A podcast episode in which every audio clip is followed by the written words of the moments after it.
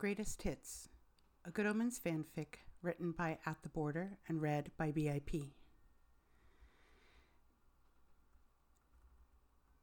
Crowley, I don't know how to ask you this, and you don't have to answer if you don't want to. Crowley's mouth was dry. He felt his heart rattling around in his chest like the last mint in the tin.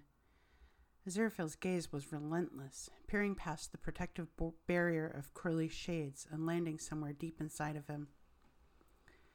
Just for a moment, Crowley truly let himself think that Aziraphale would shake his head, say it was nothing, leave the question unasked, and move quickly on to another topic of conversation.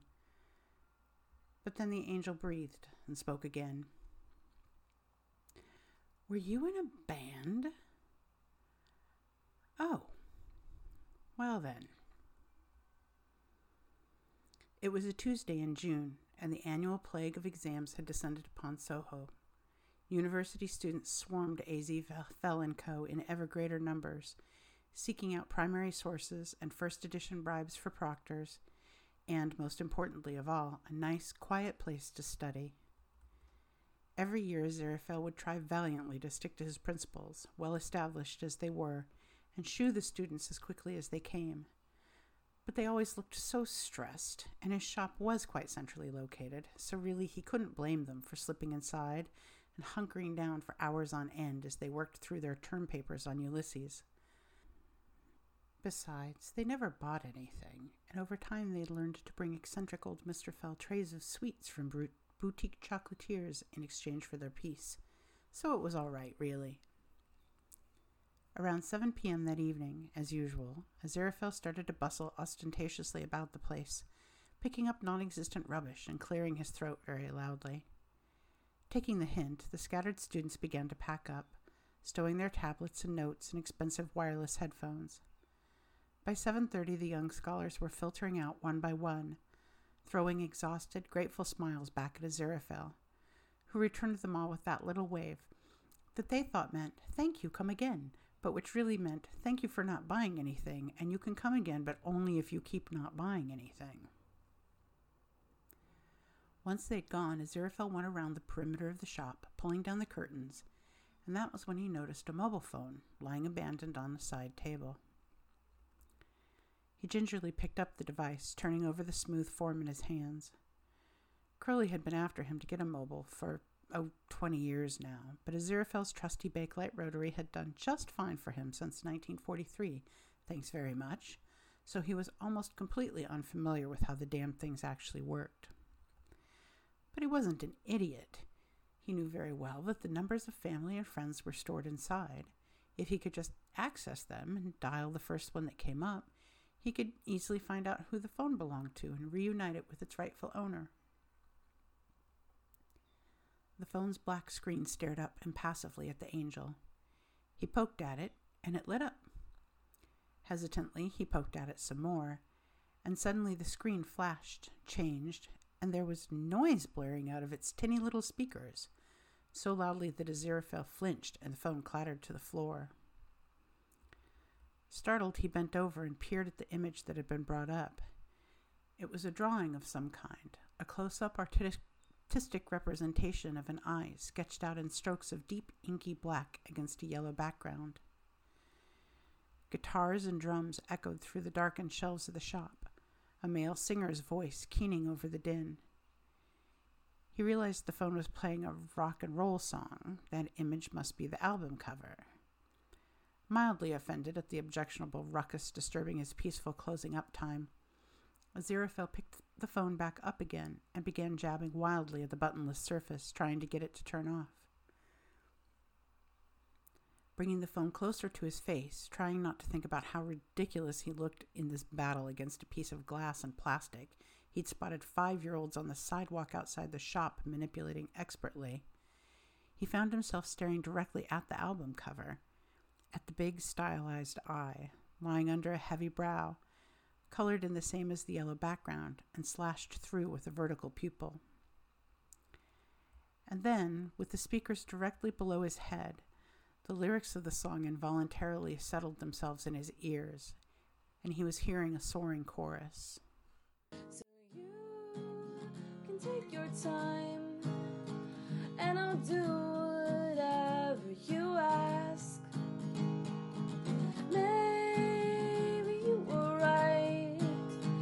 Oh, I can't forget the time you said I go too far. Too fast for. At that moment, just as the singer's plaintive voice began to resolve into familiarity, Aziraphale's fingers found purchase on the correct swipe press combination. The music shut off and the phone went dark. It was silent in the shop again. The ghost of the song was ringing in his ears. That time you said, I go too fast. The black and yellow drawing of the eye lingered as well, an after image floating in the darkness. Aziraphale laid the phone down delicately on his desk in the back room, went and made himself a cup of cocoa, and sat at his desk drinking it slowly, trying very hard not to think about what he'd just heard and seen and what it might mean, and failing miserably in every way. Aziraphale needn't have worried about unlocking the phone. A bushy haired boy in a plaid button down arrived at the shop the next day the moment it opened, looking both mildly desperate and desperately mild.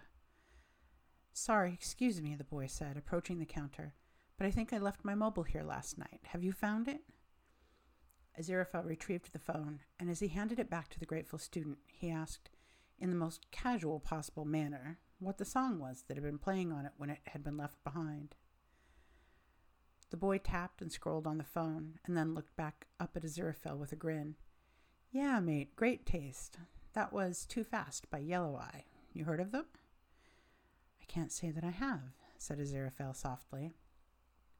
Shit, I'm always trying to spread the word about Yellow Eye. Best Britpop band that never was. Should have been bigger than Blur, man. But they only made this one record in 94 and then pieced out forever, broke up and disappeared. The boy shook his head sadly. Lead singer was this cool, skinny dude, always wearing shades on stage. Great voice, great songs. Aziraphale was in the early stages of choosing what to ask next. Perhaps, do you happen to know the name of the lead singer? Or possibly the slightly more daring, where might I obtain a copy of this record you speak of? But before he could open his mouth again, the student was sprinting for the door, shouting, Thanks again! Gotta get to my exam. Not knowing what else to do, Aziraphale fretted with the peeling laminate of the counter edge. He assured himself that there certainly wasn't any sense in getting carried away. He'd be best off just asking Crowley about it before any rash conclusions were jumped to. Crowley had cleared his throat, scratched the back of his head, and then breathed out an embarrassed sigh of admission. Yeah, he said. Yeah, I had a band for a bit in the 90s. Weird times. Everyone was doing it. But why? You went millennia without showing the slightest aptitude for for musical composition, unless I missed something big. Crowley shrugged. It began as an assignment, he admitted. 1993. Got word from downstairs I was meant to start an earworm campaign. You know, tempting blokes with guitars into writing songs that would get stuck in people's heads for decades.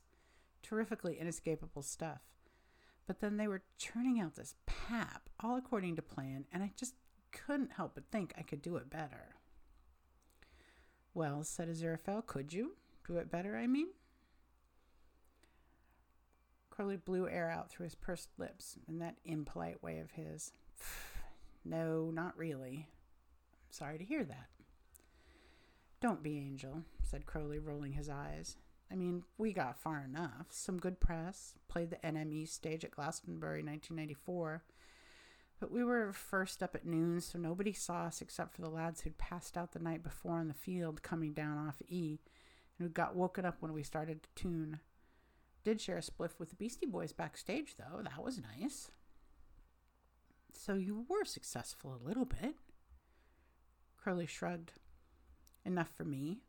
Every 50 years or so, I like to get famous for a little while. Keeps my ego appropriately inflated. You remember my to- notorious gangster phase, surely. How could I forget? said Aziraphale, involuntarily recalling a dark pinstriped suit, a handsomely peaked black hat, snakeskin shoes skipping over the stone floor of a church, the brush of hands atop a briefcase handle. He wrenched his mind back to the situation at hand. But, my dear, I just can't believe you never told me that you had joined a musical group. I would have come out to support you at your gigs. First of all, never say gigs again. Second of all, it's not my fault that you never noticed when I showed up to dinner with a great big guitar case slung over my shoulder. From behind his shades, Crowley now fixed Aziraphale with a strange look. You haven't. You've not actually listened to any of it, have you? How'd you find out anyway? Maybe it was the demon's tone of voice or his imperceptibly stiffened posture as he asked. But Aziraphale understood instantly that it was quite important to Crowley not find out about the song he'd heard yesterday. Not yet. A student in my shop, I saw the album cover on his phone, recognized the uh, eye, said Aziraphale stiltedly, but not entirely lying. Crowley relaxed back into his chair. Right, he said, and then a bit too forcefully, don't go looking for it. You'd absolutely hate it. Not your kind of thing at all. No, I wouldn't think so. The clerk at the record store around the corner from the bookshop had never heard of Yellow Eye. Neither had his assistant, a pinched looking girl, who dutifully typed the name into her point of sale terminal and told the Aziraphale that the last time the store had sold a used copy of Downwards, the band's first and only LP, was four years ago, when it had gone for 147 pounds per its Discog valuation. Well, they've certainly got devoted fans going by that price, said the assistant, so I'm sure the whole record's been uploaded to YouTube by now. She looked the angel up and down as though seeing him for the first time. You do know YouTube, yeah? He assured her a bit too enthusiastically that he did, and thanked her for her time before walking back to his shop and situating himself in front of the computer. Aziraphale's ancient desktop did not have a graphics card that would allow for the playback of web video, or speakers for that matter, but because he expected YouTube to load itself with perfect clarity and speed on the screen before him, it obediently did just that. Carefully, as though performing surgery, he typed Yellow Eye Band into the search bar. And there, the first result, shining in pixelated black and yellow, was that album art, instantly recognizable. The video's unwieldy title was Yellow Eye, Downwards 1994, full album vinyl rip, tracks list in description. He clicked. The album began to play, a bit crackly, but clear enough acoustic guitar, drums, then the deep hum of the bass and the electric guitar, and a voice warm and full and familiar.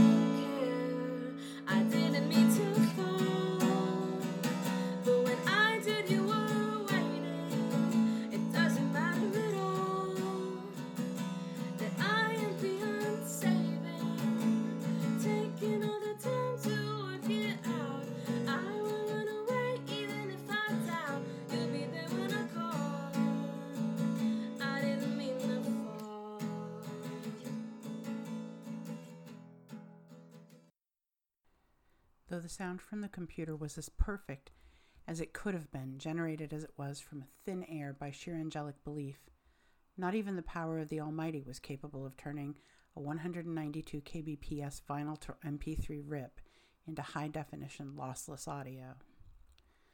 So, recalling the website the girl at the record store had mentioned, Aziraphale logged on to Discogs.com and placed the winning bid, 161 pounds, for a rare first pressing of Yellow Eyes Downwards, with the finesse of the retail professional that he, in fact, happened to be.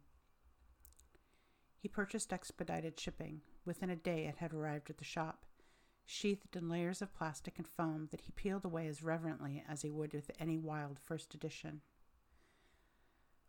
The cardboard sleeve was a glossy yellow, with only slight foxing around the edges, and that eye, sketched out in black, blown up by 12 by 12 square. Aziraphale knew that eye. He'd known it for a very long time. The angel placed the record on his turntable and set the needle down. He let side A play out. Then he flipped it to side B, and then he did it again, and again, and again. Within two days, he'd memorized both sides of the album, all 12 tracks. There was Too Fast and Didn't Mean to Fall, and the title track Downwards, the Stomper Not Like the Others, and the ballad Burn You. But his favorite was First Time, a gentle mid tempo number with stirring orchestral string parts behind the chorus. I loved you from the first time, first time. You could never be mine, be mine. But maybe we can share a conversation and a glass of wine. I loved you from the first day, first day. That's when I gave myself away. As long as we can share a conversation, I'll be alright.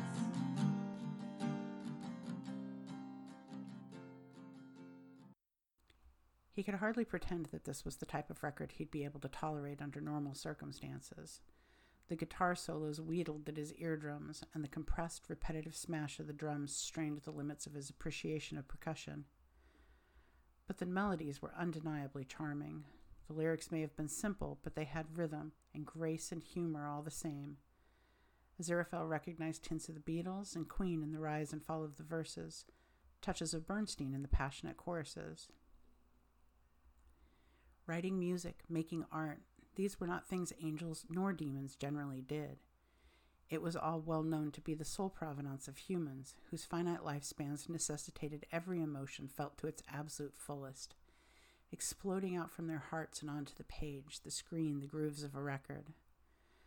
But immortals didn't experience that same exigency, that need. No, they were there to inspire art, to facilitate its creation, to tempt into lustful expression, or strike with divine influence as the situation demanded. Aziraphale wasn't the greatest judge of popular music, hadn't been since at least the 1830s, but he was fairly sure Crowley was more or less right. The songs were competent enough, expressive, heartfelt, but they weren't exactly top ten hits. For a demon to even take that step, though, to bring himself to that level, to gather a band, rehearse the songs, and then etch his eternally damned soul into permanence, into vinyl, implied a level of passion and commitment that was nearly inconceivable. But Crowley had done it. He'd done it long ago, and then gave it up after barely a moment, and Aziraphale had never even known. He'd have gone right on not knowing, too, if not for the ineffable coincidence of just a few days prior, the right mobile left behind, the right fumbling presses that revealed it all. Aziraphale was quite sure that he'd eventually be able to work out how best to bring this all up to Crowley. He just needed to find the right words.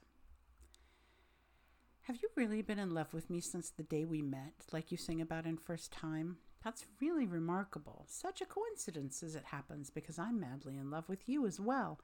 What a lovely thing for you to find out, I think. No, too long. I listened to your record and I really liked it, especially all the parts where you say you're in love with me. No, too casual.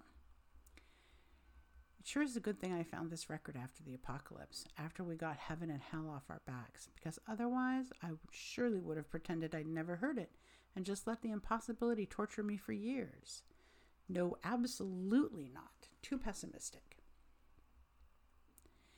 He continued this way for a good long while that evening, while the record played out for the hundred and somethingth time. There was a book propped in his lap, but he wasn't reading. He couldn't make the words on the page come into focus. Not when Crowley's voice was crooning the bridge to burn you, with a heartfelt tone he'd not once heard the demon speak aloud. But there it was, impossible, yet issuing forth. Don't we all need a darkness, someone to stand beside, being what we cannot be, across a great divide? And then from behind him, a sound. Crowley had walked in carrying a bottle of wine, but maybe we can share a conversation. His suit jacket rolled up at the sleeves, hair stylishly swept up in that cresting auburn wave. He heard the sounds from the stereo and froze. Angel, he said, as the last chords of Burn You spun out and the record player's arm lifted and returned, leaving the room in silence. I thought you said you hadn't heard it. Oh, Crowley, said Aziraphale, standing up, putting his book down. I've just been listening. Crowley began to pace, his knuckles going white, gripping the neck of the bottle. Aziraphale, I'm sorry. You shouldn't have had to hear that maudlin tripe. Honestly, it's rubbish. I gave it up. I wasn't any good at it. Couldn't write a bridge to save my life. Really, I shouldn't even have bothered. Crowley, Aziraphale said, seizing the moment. They're about me, aren't they? The songs, all of them. Crowley stopped pacing, stood there cringing, one hand in his pocket. There was a hot flush creeping up his cheeks, past where his shades met his skin. I never ever thought you'd hear them. Not in a million billion years, I thought. Will Aziraphale ever have a Britpop phase? I was safe. The lyrics. You felt that way? Aziraphale pushed. He was trying very hard not to put words in Crowley's mouth, not to not lead him on. All he needed was to hear it from Crowley now, the Crowley standing in front of him, not the one singing on the record from a quarter century ago. But he'd said it all wrong, held back too much, made it too much of an accusation, because now Crowley was backing away toward the threshold, canted in a parody of full body denial. I, I was just going through some stuff. Really? I got it all out of my system, like an exorcism. Whoop, yep, done.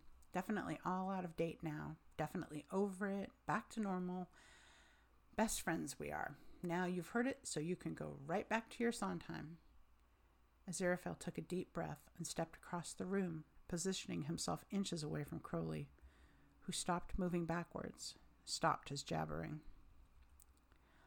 I love the songs, Aziraphale said, looking up at the demon, as calm as anyone could be with their heart about to pound right out of their chest. He was forcing his fear down, down and away. It was difficult, so difficult, and he'd never, ever have dared but for the verse in his mind, that last stanza of Didn't Mean to Fall. If you can forgive the things I've done, I can say that you're the only one. Oh, he was capable of nothing else but forgiveness in this moment, nothing else but wanting to hear Crowley tell him, Please just tell me. You do? They're beautiful, Crowley, and I. He shouldn't have spent so long worrying about what to say. When it came down to it, it was more than obvious what he needed to do to get Crowley to understand that it wasn't the songs, really. They were lovely enough, sure, but it was what was held inside of them, what they meant that had been sending thrums of impossible joy and hope deep into Aziraphale's chest since the very instant he'd heard Too Fast shaking itself loose from those tiny phone speakers. Aziraphale's hands went to Crowley's face, a half second of staring into dark glass, and then he pulled the demon's mouth to his, kissing him deeply and sweetly. The chorus of Burn You, If I Kissed You, Would You Burn, was stirring in his mind's ear, but there was no burn, no pain, just the warm taste of Crowley's breath, like coming home, like the resolution of a long suspended chord that sent Aziraphale's whole body singing in utter relief. Crowley's hand loosened dangerously on the bottle as Aziraphale's arms wrapped around the back of his neck. With an almost invisible gesture of his fingers, Aziraphale miracled it to the table behind them, and then both of Crowley's hands were free, and they were burying themselves in Aziraphale's hair, gathering up his feather white curls with an urgency that shocked their owner.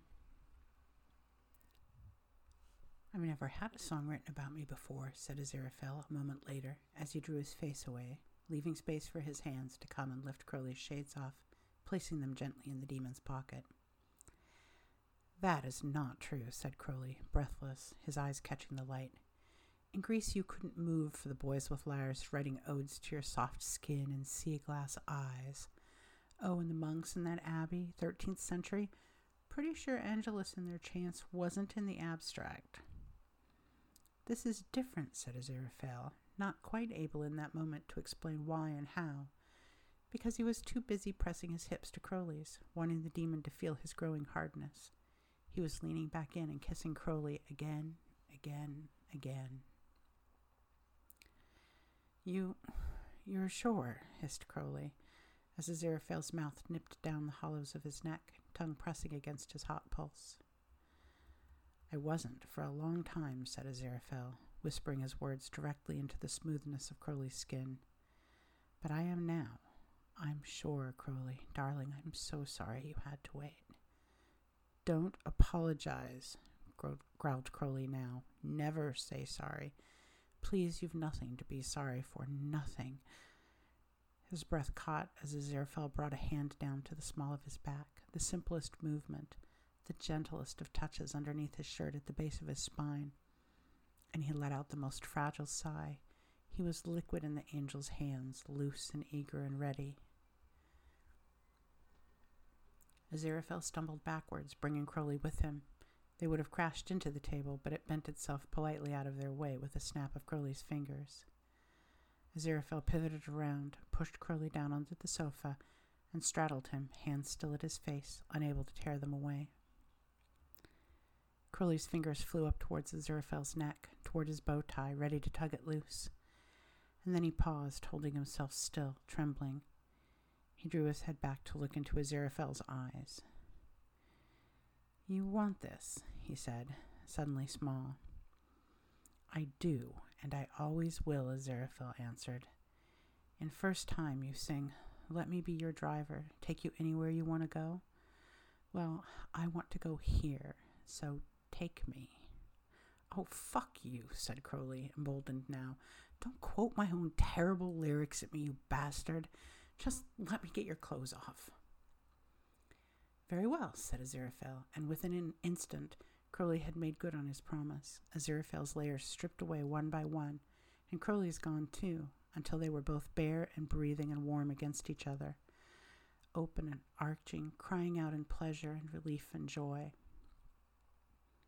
And then Aziraphale was a bit too distracted at the time to realize what was happening, but the interesting Soho night people walking past the bookshop certainly didn't fail to notice the strange white glow flickering from behind the closed shades, pulsing with a steady rhythmic throb. Didn't know they had a disco in there, said one to her friend. Probably one of those private things, you know, exclusive. Well, let's try and get tickets for next time. I'm keen to get shit faced at a bookshop. The guitar appeared one day next to the sofa in the back room, a brand new Martin acoustic with glimmering turquoise inlays on a rosewood neck. It took a few days for Crowley to acknowledge it, with a nod of his head and a roll of his eyes at Aziraphale. A week after that, for him to reach out, run his hands down its carven body, long fingers gently brushing over the golden frets. And then finally, Aziraphale returned one afternoon from a haircut to find the demon sprawled on the sofa, legs up on the table, shades pushed on top of his head, strumming the guitar with fluid ease and singing quietly. Cause you make me feel like I could be driving you all night, and I'll find your lips in the street lights. I want to be there with you. Baby, take me to the feeling. I'll be your sinner in secret when the lights go out. Run away with me. Run away with me. Aziraphale, stepping into the room, cleared his throat. Crowley startled, and the guitar fell into his lap. Sorry, Aziraphale said. That was beautiful. I. Did you write that? Crowley made a choking noise. Uh, no. That was Carly Rae Jepsen. Aziraphale sat next to him on the sofa, letting his eyes rake luxuriously down the whole of his dark body, taking in every inch. Endless legs sheathed in black, sharp shoulders askew, wrists delicate as grass, disguising a deep and dizzying blood iron power. It was so good to look at him that it threatened to feel sinful. But Aziraphale knew from sin, and he knew that this was as far from it as one could get. This was right. Play me one of yours, Aziraphale said. I'm a little out of practice, Angel. You sounded fine just now. Aziraphale laid a hand on top of Crowley's, feeling the knowledge held within, the shape of the chords, the pressure applied to the strings, the bend and the pluck, and the hammer on. No demon had ever written a song before Crowley. No other one probably ever could. And Aziraphale, too, was different. He was finally prepared to admit it to himself, the gulf grown so wide between him and his kind. No angel had ever loved a demon, not like this, not hands tangled together, teeth against tongue, wing to wing atop the weight of the world. Crowley sighed. I guess, well, all those songs are a bit outdated. Gloomy, really. I can't play you those. All that he doesn't love me and we can never be together shite. Well, that's just not true anymore, is it? Then I guess you have no choice, said Aziraphale. You'll simply have to write a new one for me. Crowley smiled. How about that? he said, thumbs brushing the palm of, Z- of hand. I suppose I will. NME exclusive. Yellow Eye returns with a new song, Heaven and Hell. Fans of the cult Britpop act Yellow Eye have something to shout about. After over 25 years of no activity, they've returned with a brand new song. Heaven and Hell is their iconic 90s sound, updated for a modern era, that trademark acoustic jingle shot through with dynamic synth twist. The lyrics show off a marked uptick in optimism, at least contrasted with the heartbreak of downwards, and it may be safe to declare this track will end up being on our best of the year lists come December. Artists have flocked to social media to show their support for the return of the London group, who only released one album in 1994 before disbanding. Best selling singer songwriter Hozier tweeted, Utterly brilliant new one from Yellow Eye. Never thought I'd see the day. Fun fact this band was a massive inspiration to me growing up. Matty Healy of the 1975 posted the song to his Instagram, captioned, Welcome back, Absolute Legends, XX. In addition to the new single, Yellow Eye has announced a one off London reunion show at the Lexington in Angel on 20th January. Tickets £22, available on Dice now. Dice.fm slash yellow eye dash angel. The lights beat down onto the lip of the stage. Crowley was already sweating, even though he was still ensconced in the cool darkness beyond the stage door. He held the Martin by its neck, its brand new black leather strap dangling, decorated with a curving design of intertwined serpents. He took a deep breath, looked back at his band standing at attention beside him. They weren't the same lads as he'd been backing him in 94. Those guys all had corporate jobs and families now. He'd grabbed these kids off Craigslist, and they were good enough. One of them was even a fan. Ready, guys? Thumbs up across the board. All right, let's do it with style. Out onto the stage they went, Crowley leading the way, and the applause was a good solid block of roar. The club was packed over capacity. 217 people charged up for the glorious return of Yellow Eye. Standing there, strapping on the guitar, he thought, Fuck, why am I doing this again? This was supposed to be a hobby, a phase, something to pass the time a long while ago. And then his eyes fell across the front row, crowded up against the stage. He remembered, all at once, with a simple ease. That's why. Aziraphale, his pale overcoat wildly out of place amidst the sea of hipster black, beaming up at Crowley. His hands were clasped in front of him primly, but upon seeing Crowley's head turn his way, he lifted one in a wave, accompanied by that impossibly bright smile of his, brighter than the stage lights, drowning out the rest of the room until it was the only thing Crowley could see. It was quiet. They were all waiting. Here's the new one, said Crowley, never much one for stage banter. It's called Heaven and Hell. And the drums kicked in, and the bass slammed, and his fingers locked into the arpeggiated D chord of the intro. And then he sang. Heaven and hell can't touch us now. We'll keep our feet on the ground. I thought the world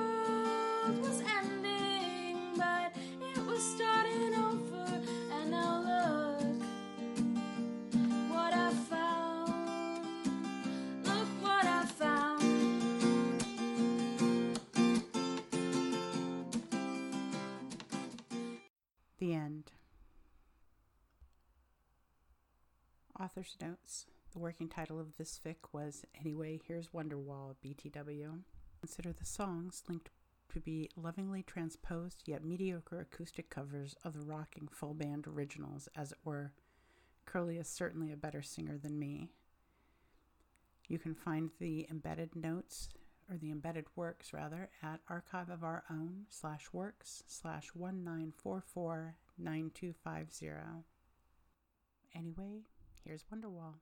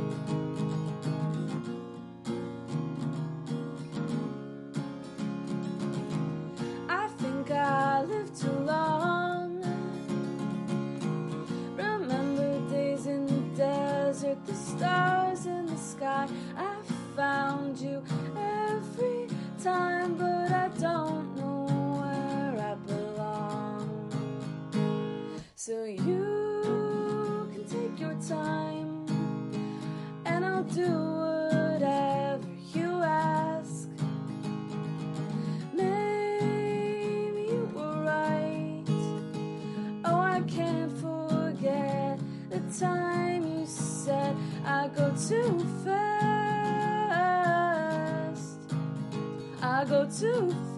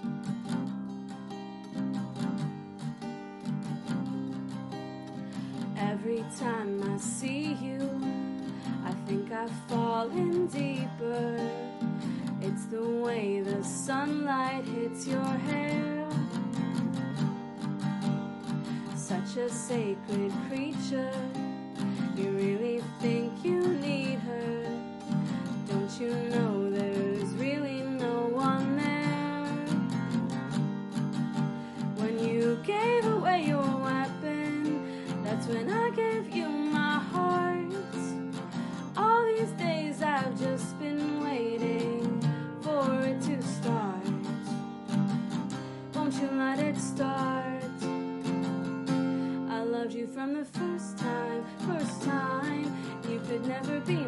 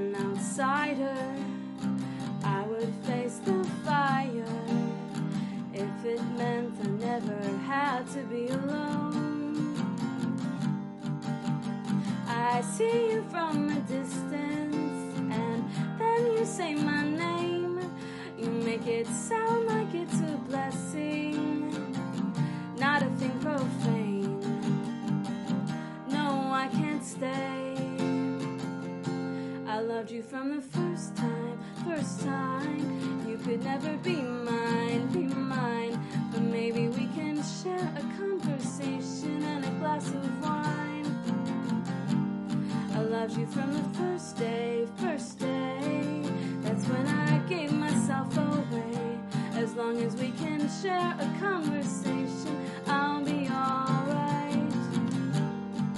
And I don't mean to tempt you, it's just all I know. Just like you can't help shining.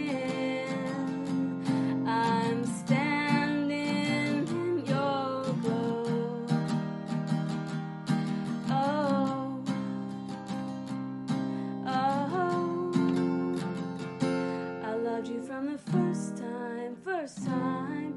You could never be mine, be mine. But maybe we can share a conversation and I. I loved you from the first day, first day. That's when I gave myself away. As long as we can share a conversation, I'll be alright. I just wanna talk and talk with you.